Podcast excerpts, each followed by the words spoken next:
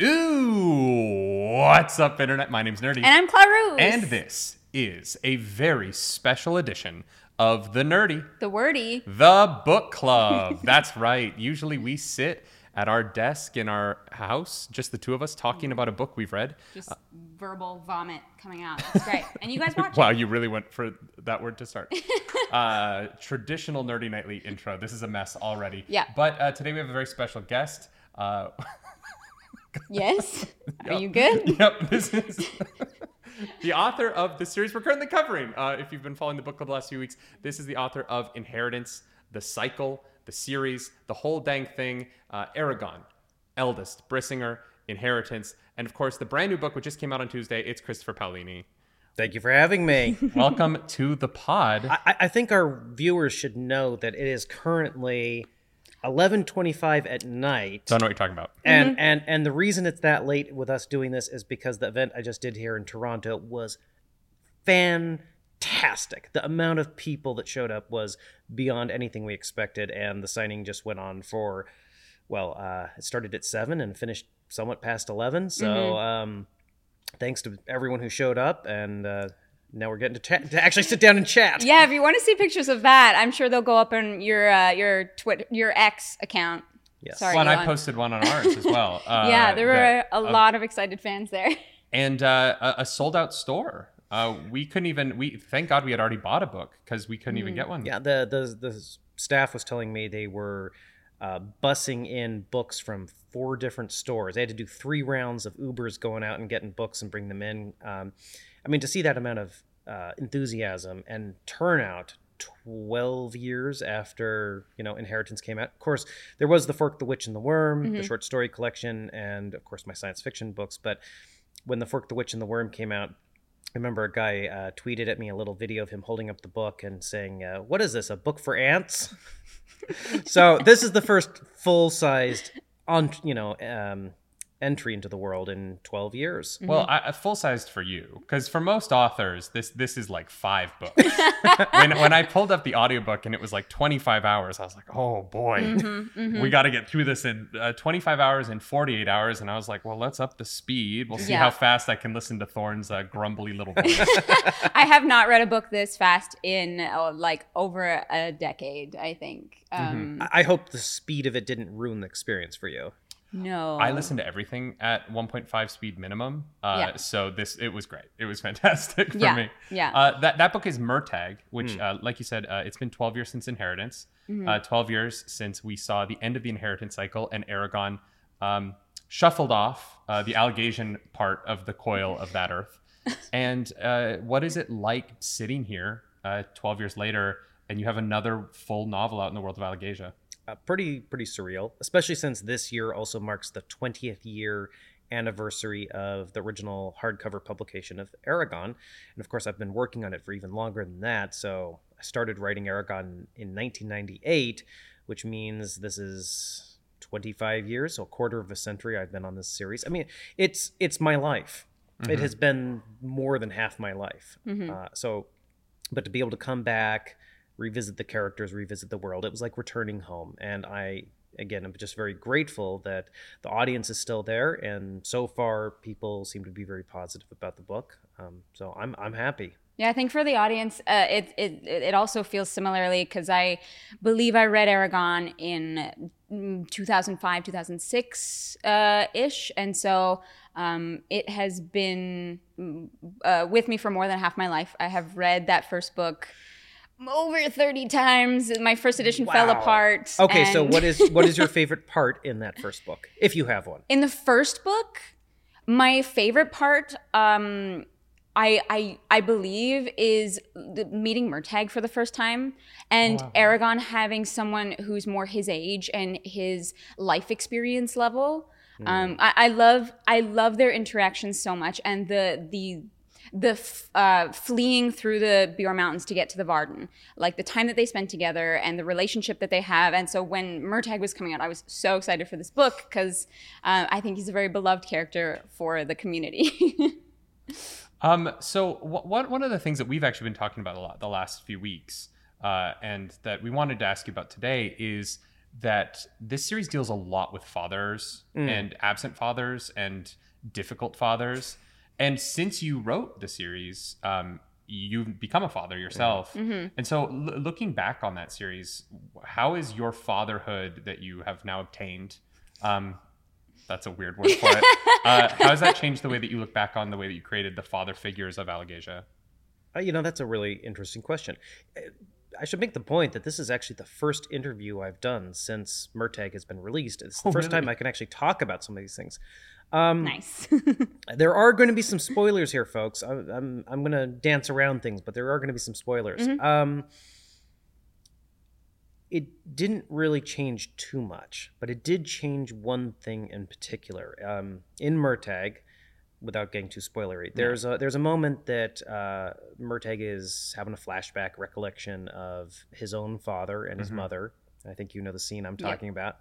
And it would be hard to read the book and forget it. Yeah.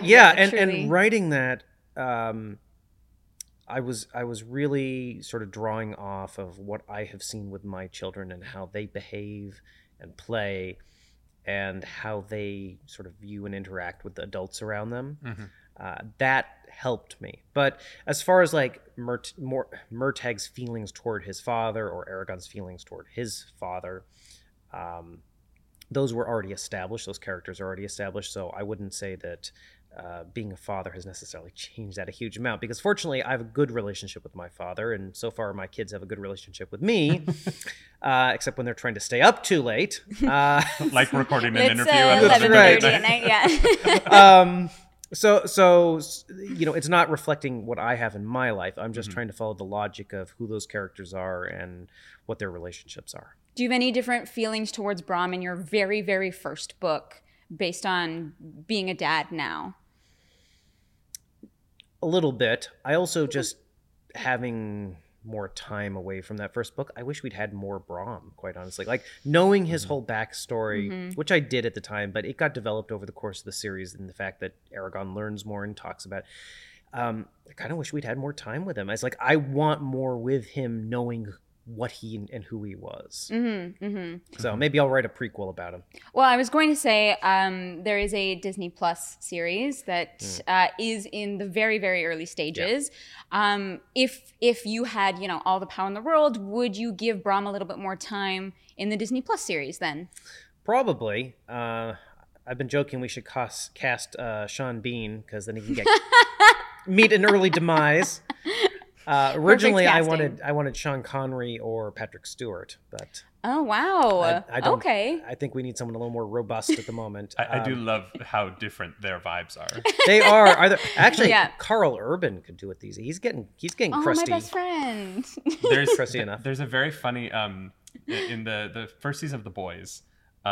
She was an extra in a scene with Carl Urban, and she didn't know who he was, and she was sitting behind him reading. I was reading The Two Towers, and he kept giving me the weirdest look, and I was confused because I didn't realize that he was in that movie, and so it was uncomfortable for everyone involved. Oh, that's pretty funny. Yeah. So the fatherhood is an interesting thing. One of the relationships that I feel like you didn't explore as much in the Eragon series, but did become a little bit more important here in Murtagh, is mothers. And we kind of see a scene, other than the Queen Islanzadi, I can't pronounce words, and Arya relationship from the original series, which I feel like is kind of the mother connection that we get there. What was the process of exploring Selena and getting to like bring a scene with her into the series for the first time? I mean, it was a lot of fun. I wanted to do more. I actually had a whole backstory, speaking of mothers, planned with Nasuada's mother for the Inheritance Cycle. Oh. And just the way the scenes worked out in the series, there was never an opportunity for that to naturally come out in her conversations with anyone that we saw. But no, it was great having Selena appear. Obviously, it's a hazy memory on Murtagh's point of view, but she sort of looms large over the story as a whole in the book.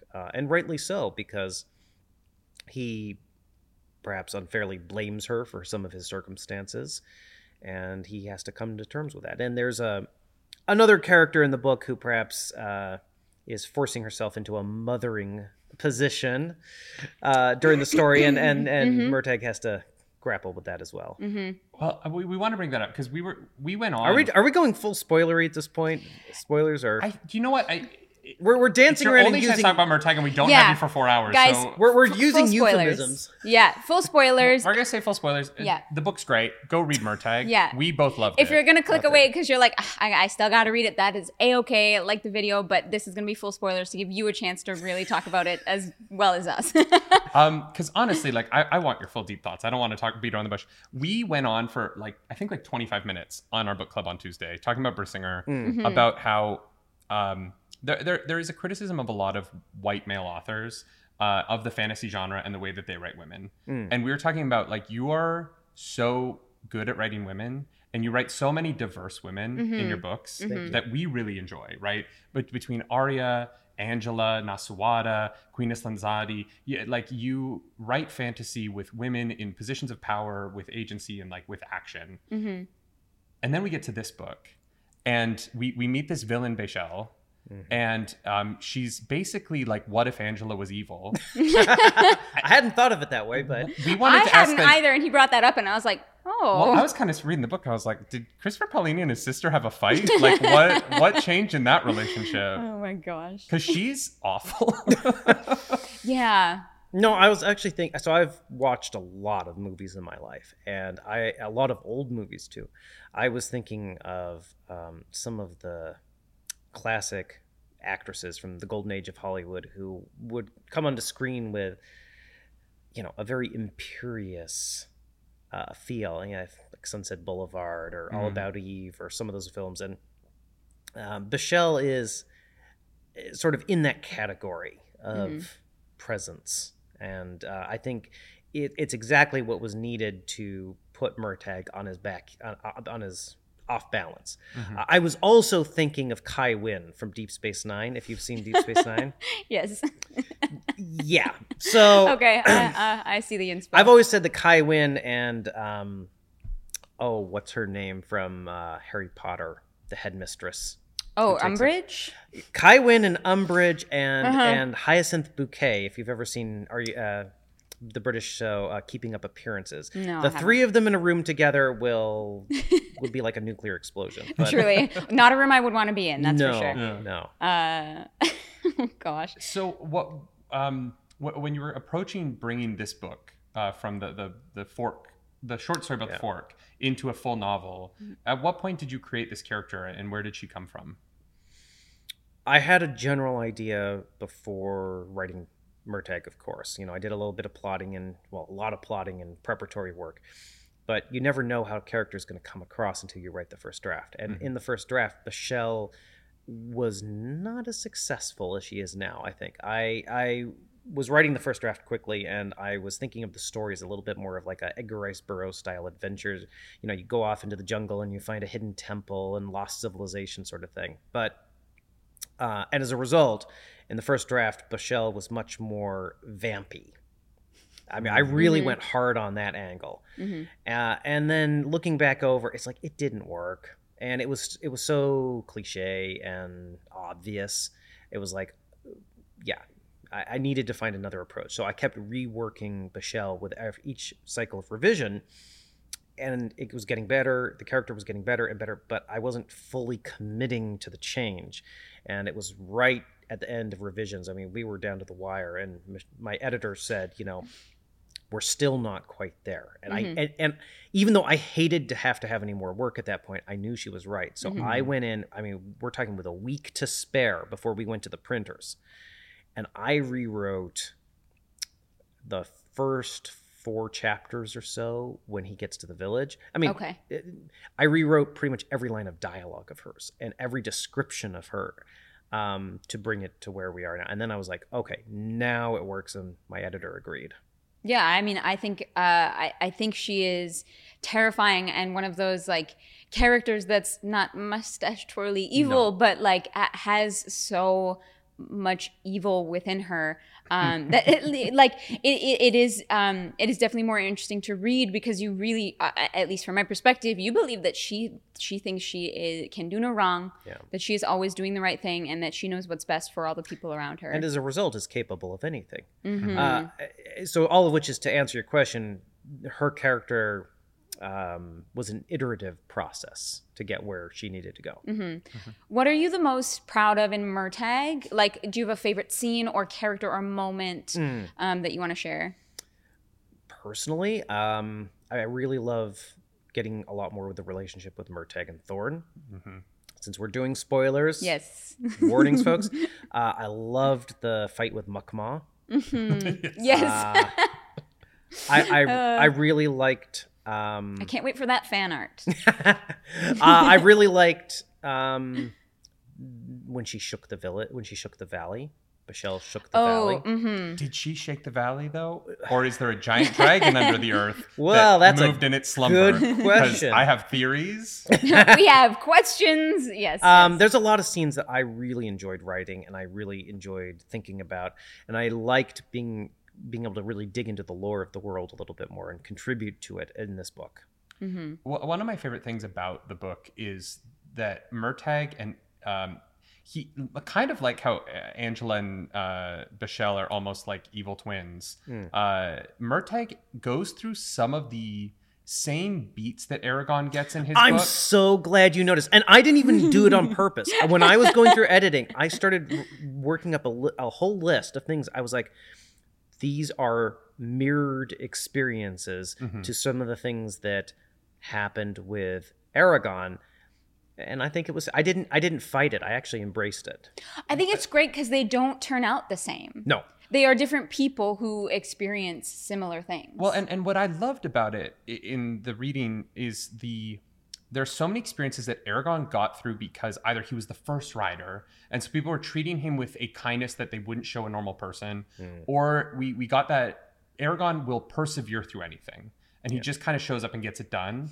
Murtagh experiences so many of the same situations, and his approach is to replace like Eragon's perseverance with a kindness that was so unexpected from a character with his history. And so this book shows Murtagh's, he's got like a really kind heart deep at the center of him. Mm-hmm. Yeah. And he goes through some really awful stuff, but he keeps that kind heart. And I guess, how did you approach writing the soft interior of this man who's been through so, that you've really put through so much at the end of the day. Yes. But maintaining that like really kind core that allows him to accomplish what he accomplishes. That again was something that was a bit iterative. I wrote the book really thinking that the theme was him and Thorn grappling with their status in society. Like, are they going to remain outcasts, exiles? Are they going to reintegrate? What is their role in the world, and how do they feel about it? And after my editor read it, she said, yes, that's there. By the way, did you notice how he acts around children? I said, well, yes. And she said, take another look at that. Mm-hmm. And it tied into so many important things for Murtagh that really added a whole nother layer. And you know, with Eragon, there's a certain innocence / naive. I can't talk at this time of day. Yeah. You know, French word for it's the middle of the night. So. Yes, naivete. Thank you. To Eragon, that can sometimes lead him to be very successful at what he does, but also be a little bit. I don't want to say cruel, but I mean, like, he's willing to kill and do things just like Murtagh is, but he's also innocent to a certain degree, at least to start with. And it leads to a different approach and a different outcome. Mm-hmm. Whereas Murtagh has had such dark experiences in his life, he approaches it very differently. And it actually gets him into deep trouble in this book because he refuses to accept help when he should have looked for help, and stays in a place he shouldn't stay when he knows he shouldn't stay, and thus ends up in deep trouble. And for me, the moment fairly late in the book when he finally thinks that, you know, he should have reached out to Eragon, and he knows Eragon would have helped him. Mm-hmm. And he hates it. He does, but even then he would accept it. Like, he's in the most dire depths of despair. And at that point, he starts rebuilding and accepting help. And Uvek, Alin, you know, he starts actually accepting help. And that's why by the end of the book, you know, he's willing to... That's one thing I'm not going to spoil, but at the very end of the book, he actually is willing to participate in society, so to speak, and Thorn as well. Mm-hmm. So going to Uvek, you've introduced another Urgal. I think that for a lot of readers, the twist on the Urgals and Eldest, they are not just, you know, bestial orcs or Yorkai or whatever other franchise does with them. Trollocs for Wheel of Time. Sure. The fact that they are this sentient race that wants to join the fight and on the side of good, right? That they do have that. I think that shook me when I was, 12 or 13 when I first read it. How was it bringing another lead character really from that race into the book? And the scene where one of the things I really loved about the book is the scene where they're flying to the city, the village, and they see the village of Urgals, and you introduce they're just they're playing with bows, they're just having a normal day, and he has this moment internally where he's like, oh, maybe I need to be more inquisitive. It reminded me of Ted Lasso. Oh, yeah. Uvek's one of my favorite characters from the book. I like the Urgal culture. I find it interesting. I wouldn't want to live next to an Urgal village necessarily, but especially since I have kids. But dramatically, creatively, they're really interesting to write about. And trying to balance them in the sense that they're a warrior culture, like we could say the Klingons, right? But the Klingons take it to such a degree that realistically you start asking the question of how have they survived? Like, how did they build a spacefaring civilization when it seems like they tear each other apart super quickly? So with the Urgals, I wanted to show more. And in fact, in The Fork, The Witch, and The Worm, the largest of the stories in that is The Worm, which is an Urgal story. So, and since, I was looking at ways of exploring the idea of, Murtagh and Thorn's relationship with society, being an outcast, all of that, the Urgals are outcasts in the land also. The other races aren't particularly fond of them. So that was a nice connection to bring in and reflect off of Murtagh, so to speak. Was the theme of inheritance in Murtagh intentional, like with the relationships with the children and imparting either a gift of a fork or a wisdom onto, or even a sense of caring onto a younger generation? Was that intentional to bring over from the inheritance cycle, or was that found kind of naturally? It was just what this particular story needed. Murtagh is already grown up. He's not an adolescent. He is a grown man, but this particular transformation that he needs to go through is not complete. And all the stuff with the children and the young people in the story was, it's a nice tie-in, that theme of inheritance, but it was, I wasn't aiming for that. Right. Okay. So one of the things that we get a lot of in this book that was really wonderful, after reading Inheritance, was Thorn's. We don't really get his POV, but we get some POV through Murtagh of him. Yeah. And I think he only has one line in the entire Inheritance. In the last book. And we get a lot of him here, and we get a very different rider-dragon relationship between him and Thorn, between him and Murtagh versus Saphira and Eragon. What was the process of crafting that relationship to be similar in its magical quality, but also different in the fact that they had a very trying kind of hatching? Well, that was the key right there. And I wanted it to feel different while still maintaining the sense that they'll back each other up no matter what, which they have in the past. So that's an important part of that. But Murtagh is kind of a difficult personality himself. Thorn's, as we see in the book, of course, had a very, very difficult upbringing under Galbatorix, and then later on. And, that leaves scars, that leaves marks. So trying to find a way to reflect that in the relationship without having them also just be at each other's throats, because they're not. They are being supportive, but at the same time, they have, it's perhaps an overused word these days, but they have trauma that they are having to battle. It's a big theme of this. This book. Trauma really is at the center, both physical and emotional trauma is at the center of the series. I definitely got choked up with just Thorn and his claustrophobia and like how it was written, how it was handled, like everything surrounding it. We don't need to get into like exact spoilers, but like out of pure curiosity, do you or do someone you know have that kind of like claustrophobia that you were able to like speak to about? No, I'm just curious. I mean, a large part of the act of writing is the act of imagination, just like with acting, right? You know? Yeah. But even though there's no one in my life who suffers from that, when I'm writing Thorn or anyone who might feel that, I do my best to feel what they're feeling, which is why when writing scenes or multiple, you know, a large chunk of a book where perhaps things are difficult for the characters, I have a bad time. Yeah, I hope you take breaks, you know? Like yeah, that's where it's fun to go play with the kids. It's good to go play with the kids and yeah, take a load off one's mind. But it's very, I mean, like some of the battle scenes in Inheritance really got to me at times because I'm thinking actually, especially in Inheritance, but also in Brisingr, there were some large set pieces, you know, battles. And it just, you know, it takes a couple of weeks to write sometimes. And that's a long time to have your head in blood and guts. Yeah. I like the one moment of Inheritance, strangely enough, because there's so many big moments, but I think in the tunnels under Drasleona, that one. When like, Arya pulled her hand out of the iron cuff. Like my heart, like I think about it and I'm like, I get sweaty. Yeah. Yeah. Yeah, there's some powerful moments.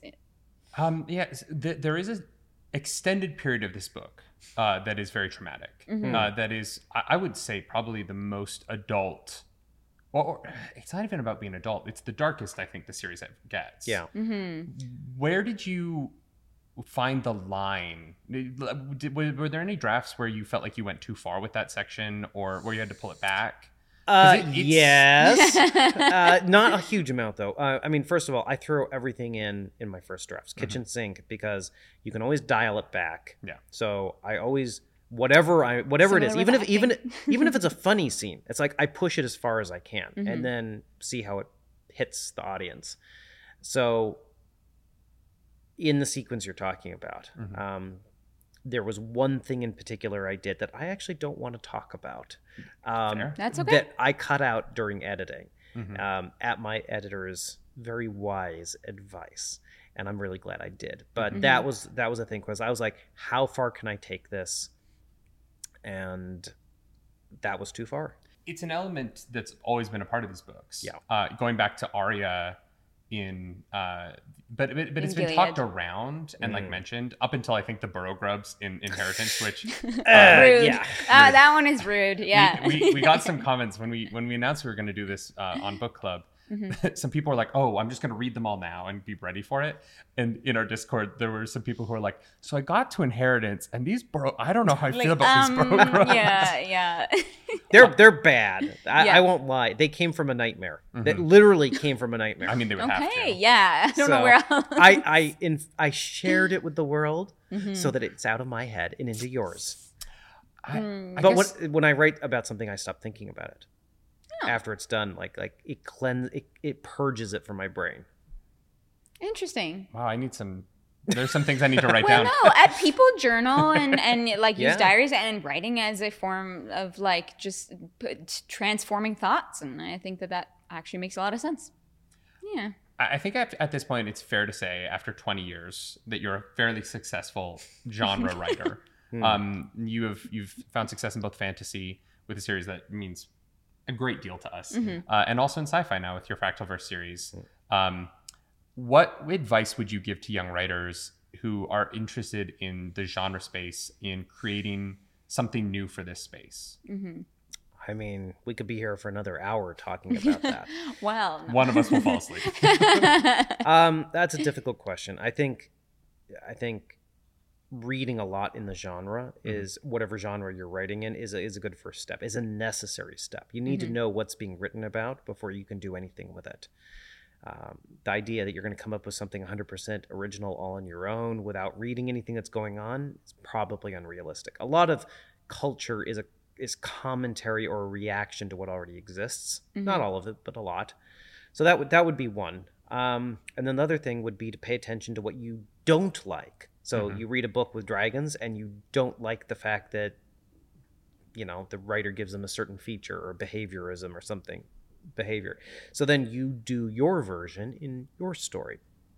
And that can be a good way to find niches or underexploited or new areas. Also having some experience with where these genres come from. You know, fantasy has roots going back into all the old myths and legends. Mm-hmm. Science fiction often does as well, but there's also a large history of, you know, sci-fi going back to the 30s and 40s and earlier.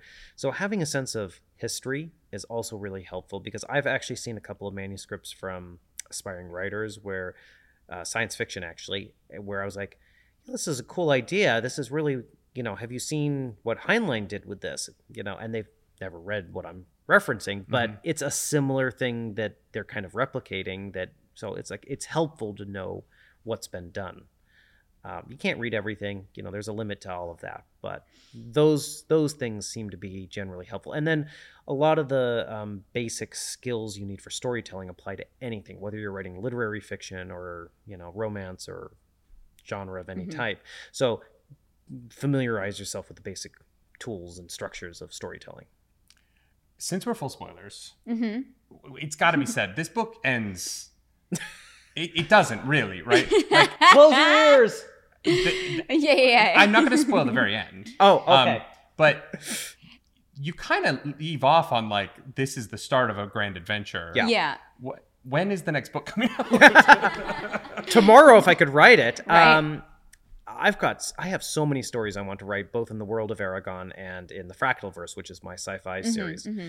And it's just a question of time. Mm-hmm. So which one is next? Well, ideally, I would love to bounce between Fractalverse, world of Eragon, Fractalverse, mm-hmm. world of Eragon. However, at least so far, and fingers crossed, Murtagh seems to be doing it rather extraordinarily well. Mm-hmm. And that's a rather strong motivation to write the next one in this series as well. But creatively, I need some contrast. It helps keep things fresh. The monkey wrench in all of this that could potentially happen is, of course, the Disney Plus show. Sure. They're going to want you to put out another book. Well, no, I am attached as executive producer mm-hmm. and also as co-writer. So... Mm-hmm. You're going to be busy. I'm going to be very busy. That's right. If anyone knows anything about television shows, there's no extra time when one of these big budget shows gets ramped up. I'm also attached to a television adaptation of To Sleep in a Sea of Stars, which is not dead and actually has some life in it. Okay.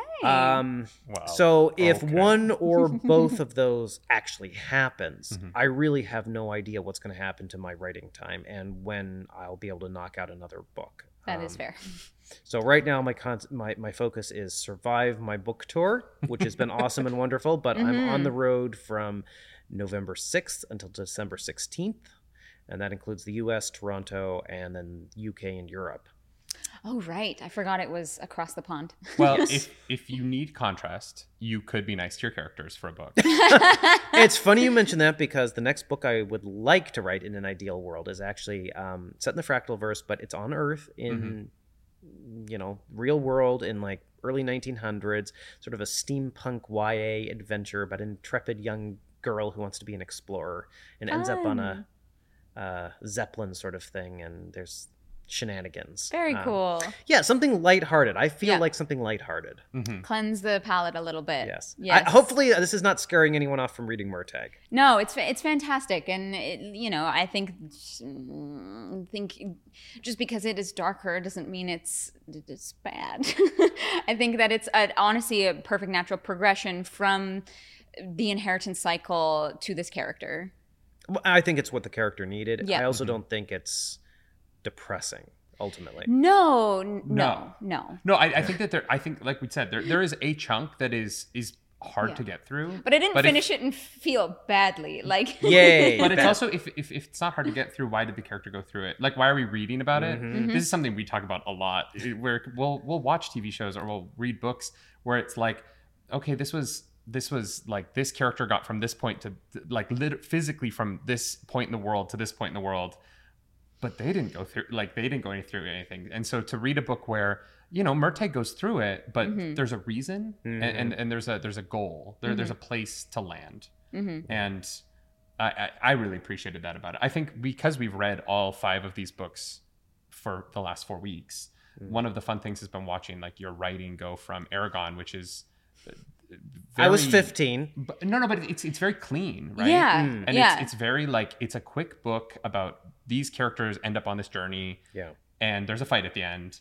and there's a really cool dragon, it's right? It's very clear what you're trying to do. And I think it was incredibly successful or we wouldn't be here today. And then by Brisingr, it's a mess. And everybody's everywhere. Yeah. And the world is this huge, complicated, like lovable place with all these people that you adore.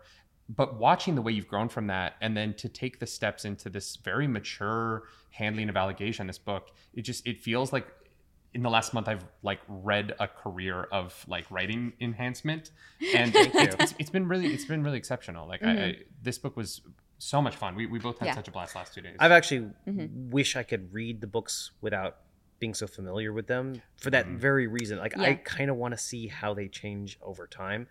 And it's interesting you mentioned like Brisingr versus this one and even Inheritance, which is, I kind of wanted to dial it back with this one. It's much more of a character study. It's much more focused on Murtagh and Thorn. I mean, we spent a lot of time alone with them actually over the course of the book. And there isn't any one character that's with them through the whole story. Which I think is reflective of Eragon again in his first book. And it's still a large book. I mean, it's still a 700-page book. Yep. And yet, for all of that, it is much more focused. I actually think, now some readers may disagree with me on this, but personally, I think a lot more happens in this book than Eragon. And it's not actually that much longer in terms of word count, but it still feels to me like a lot more happens in this book than Eragon. Yeah, and the interesting choice to break it up into the sections of each city. Really, like the section in Gilead is basically a novel on its own. Yeah, there's a full arc in Gilead. Yeah. That like would be a normal sized novel for any other writer. I nearly split it into 2 volumes actually there, but my editor said no, don't do that. The funny thing about Gilead is that actually was not in my original outline. The whole sequence. Wow. And the reason is that for me, I was envisioning a much shorter book. And the whole thing was going to be them going to the village and dealing with Bachel. So let's get to the village as quickly as possible. So we'll just have a chapter 2 at the beginning of getting the information. Well, you know, storytelling 101, you can't make it easy for the character. So having Murtagh just be able to go get that information somewhere, find it out, just felt too easy. Also, I kind of locked myself into a little path because the first chunk of the book is reworking the short story from The Fork, The Witch, and The Worm. And at the end of that, Murtagh does not have the information he needs. So he can't get it from the people he interacts with in that chapter, which if I were writing Murtagh as a complete standalone, I could have considered that. So then I thought, well, he'll go to Gilead and we'll have a really quick thing there and he'll get his information. Right. And then we spent 5 chapters fishing. No, because I started writing it the way I originally envisioned, but again, it was the problem. It was too easy. So it was like, okay, there needs to be a challenge here. What else is going on? How does it tie into my larger world and story? And it does. There's some unresolved storylines there, but it does tie into the larger stuff I'm going to later. And then it was like, well, now it's half the book. I mean, seriously, at the end of Gilead, or actually at the end of the following chapter, right after Gilead, is almost perfectly 50% through the book. Well, that's where we're splitting this into 2 weeks of our book club. That's the point that we're stopping is where it switches to Nal Gorgoth. Yeah. So there's a theory of storytelling. I'm sure everyone's heard of the 3-act play, but there's a competing theory, which I'm actually very fond of, which is the 5-act play. So you have 2 acts at the beginning, 2 acts at the end, and then your middle act, and then you have an act in the middle. And in that middle act, you have a tipping point where your character sort of sees what they need or sees what they can become. They ultimately see their own solution to their problems, but then the rest of the the back half of the story is them grappling with that solution, coming to terms with it. Mm-hmm. And that actually worked. It was not intentional, but it worked out perfectly with the structure of this book. The structure of this book is also directly inspired by some of the structuring that I did in my sci-fi novels, and I carried some of it back into Alagaësia. Mm. It's interesting that this wasn't part of the original plan, because without Gil'ead, I don't know that I would have fully bought into the Dreamers being this threat outside of the town. Mm-hmm. And it really is like from Murtagh's reticence around swearing the oath and breaking the oath that isn't even in the ancient language, right? Mm-hmm. Mm-hmm. Into his relationship with the boy that he meets in that barracks. Esfar, yes. Who is just a heartbreaking, like him seeing Thorn, and the moment where Murtagh sees Esfar see Thorn angry is just one of the most moving parts of the book for me, because it is really this kid who is so excited to have a friend and it goes wrong so quickly. But the whole Gil'ead sequence sets up the world threat that I think puts this. It's interesting. Like, I think you could make more a book about Murtagh without it, but now I'm so excited about Alagaësia as a whole again, because that sequence is really where you're like, oh shit, Bichelle's really bad, but like these people are everywhere. It like broadens the lens on it and it kind of, it makes you a lot more worried for people and for Alagaësia as a whole. Mm-hmm. Because like I really want to write the next one. I would love that. Look, and I need to say this to my readers, because I have. How do I put this? I've been kind of writing checks for a long time that I need to start cashing. In the Inheritance Cycle and also in the Fractalverse. I've laid down a lot of mysteries, a lot of questions. Yes. And there are answers due. So you're saying we might find out what the Menoa tree took from Eragon? That was always going to be book 5, except now Murtagh is book 5. I was gearing up to write book 5, but then... Right. So book 5 is set further down the timeline, not massively, but further down the timeline.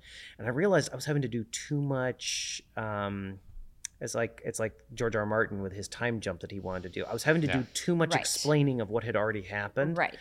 So Murtagh was the perfect opportunity to both tell his story and address his character and set the groundwork for that. Well, and I think that's what's so successful about the book, is that it broadens up what is next for Alagaësia, but it also really like focused in on Murtagh and his journey, and he is a completely different character by the end of it. One of the last questions I would love to ask, because I was very curious reading this, you tie Galbatorix to Bachel in this book in a way. What was that like nerve-wracking to like, because there's that element of like, oh, am I going to take something away from this the previous story by like tying it in here? and it's possible some people are going to view it as too much of a retcon, but to that I would say two things. One, a lot of this has been planned for a very long time by me. Two, I wouldn't believe 100% everything Bachel says. And Murtagh brings that up in the book. I have my own theories for what Galbatorix thought and felt and was actually up to. I don't think actually that the Dreamers had as much control in fact, the whole reason I'm sure he was looking for the name of names, the name of the ancient language, was to wipe the Dreamers out in many ways. But he... No, they. I wouldn't trust everything Bachel says. Gotcha. I love that answer. That is very fun. Very fun. One last comment. This isn't even a question. I loved at the beginning of this book, because I was kind of like, oh, Murtagh's a badass. Like, what problems could he have? And then you immediately brought up that Galbatorix intentionally did not make him fluent in the ancient language. Mm-hmm. And I was like, oh, we have a book. Yeah. Because like Eragon's knowledge of the ancient language is one of those things that you kind of have to be like, well, he's really, really good at magic, right? Yeah. How do you write around that? And Murtagh is like, I know like fire and lightning and how to blow shit up. He's like, I know how to make a bomb, but I don't know how to cook a meal, you know? Yeah. And that moment to me early on was where I was like, oh, there's so much room for this guy to go. I'm here. Well, it's actually one of the reasons why I haven't wanted to like go back and write a book from Eragon's point of view. Like his stories... done in a lot of ways. Doesn't mean he doesn't have more adventures, doesn't mean he doesn't change, But like that big arc in a lot of ways is finished. Now that said, I finally did get an idea for a story from his point of view and some stuff with Arya for a new book. Okay. And there is a story that actually exists for Eragon that deserves his point of view. But I agree with you. It was nice to write a character who had more limitations. It made the world more interesting. Murtagh himself had to be more clever at times because of those limitations. Mm-hmm. And the name of names doesn't just work, which no. I was like, oh, he wins. Right. Like, yeah. And he was clearly inspired by Eragon, even though he was like begrudging about it. But the playing with him, his inspiration of how Eragon beat Galbatorix, changing how he approached situations in this book, allowed Eragon. He's not a character in this book, but he's there for all of it. And I thought that you handled. I thought you handled that very well. Yeah. Personally. Yeah. We should probably wrap up. Mm-hmm. I have one last fun question just for me personally. In Inheritance, is what Angela is writing down a Doctor Who reference? Maybe. Is it Rax Gorgophalopatorius? Now that would be copyright infringement. Right. It is the legally distinct version of that. Yes. I am a Doctor Who fan. Okay. I do remember, I think I screamed when I read that because Doctor Who at the time was my favorite show. Well, and I just wanted to. Well, no. I have to ask. Have you read To Sleep in a Sea of Stars? I actually haven't yet. One of the joys about starting a book club together is that I have found time to read again because I read so much growing up until I was about 19, and then life, and you have to be an adult and pay bills. And I have not been able to do a lot of reading since then, but we started a book club for The Wheel of Time, and that took 2 years of my life, and now I can read other things. So that is next on the list. Our plan right now is where I think we're going to cover that in December. Yeah. Well, the reason I asked is there is a certain short, curly-haired woman with a cat who appears in To Sleep in a Sea of Stars. Wonderful. That might answer a few of your questions or raise a couple of more. Okay, great. Well, I look forward to that. Thank you. Christopher, this has been a genuine pleasure. You had an outsized influence in both of our young lives. Yep. And again, now with Murtagh, it's such a thrill to have another book from an author that you love. Mm-hmm. Well, I'll just say, I mean, I poured my heart and soul into this book. It was a tough book to write, but very rewarding. Mm-hmm. And getting to return to Alagaësia and Murtagh and Thorn was just, it meant so much to me that I can't wait to spend some more time in that world. And I hope that readers absolutely love it. And yeah, I'm very much looking forward to the future, and who knows? Maybe there'll be who knows how many more books we'll have by the 30th anniversary of this series. Hopefully a couple more. I would not be opposed to that. I'm sure your editor would love for more than a couple more, but oh yes. We'll have a Disney dream. Plus series, and who knows where Sea of Stars will end up being live action. So there's a lot of exciting things coming. Mm-hmm. And this is going to be the moment where we're going to let Christopher Paolini plug himself in a second. But before we do that, we just have to mention that if you're watching this close to when it comes out, there's still a chance for you to come watch Role Play Relay 2. That's right. Our TTRPG show is going to be November 25th from noon to 9 Eastern here on youtube.com/nerdynightly or on twitch.tv/nerdynightly. This is a charitable cause. We are raising money for Cap for Kids. It is a charity that financially supports families whose children are suffering from pediatric cancer. And we are so excited to be joined by our lovely cast. You can find them all on our website. We have 16 people joining us to help kill Santa Claus to raise money for kids with cancer. It's going to be a wonderful day of fun. It's going to be a really fun game. We have incredible people involved, and the cause is so worthwhile. We're so excited to spend our holidays bringing a little bit of financial help to families who absolutely deserve it, and who are suffering through the worst thing I can possibly imagine. So if you're free on November 25th, come hang out. It's going to be a lot of fun. But that's all the plugging we're going to do for ourselves. Chris, plug whatever you would like to. Say anything in the world. Well, I mean, my new book is Murtagh. I also had a sci-fi novel come out in May. It's Fractal Noise, if you like existential sci-fi. I'm currently on book tour for Murtagh, although I'll sign any of my books that you bring. If you would like to attend one of my remaining events, you can find all the information on my website, paolini.net. And also I have updates there for all of my projects. If you're interested in the sci-fi side of things, you can go to fractalverse.net. And of course, I'm on all of the social media platforms, all the usual suspects. You just search for Paolini and I pop right up. So I hope to see you there in person or on social media. And as always, a huge thank you to everyone who reads the books. This wouldn't be possible without you. I hope you enjoy Murtagh. Thank you so much for the interview. This has been an absolute pleasure. Thank you so much. Thank you for joining us. Like and subscribe, do all those things. And as always, do something nerdy tonight. Bye, guys. Bye.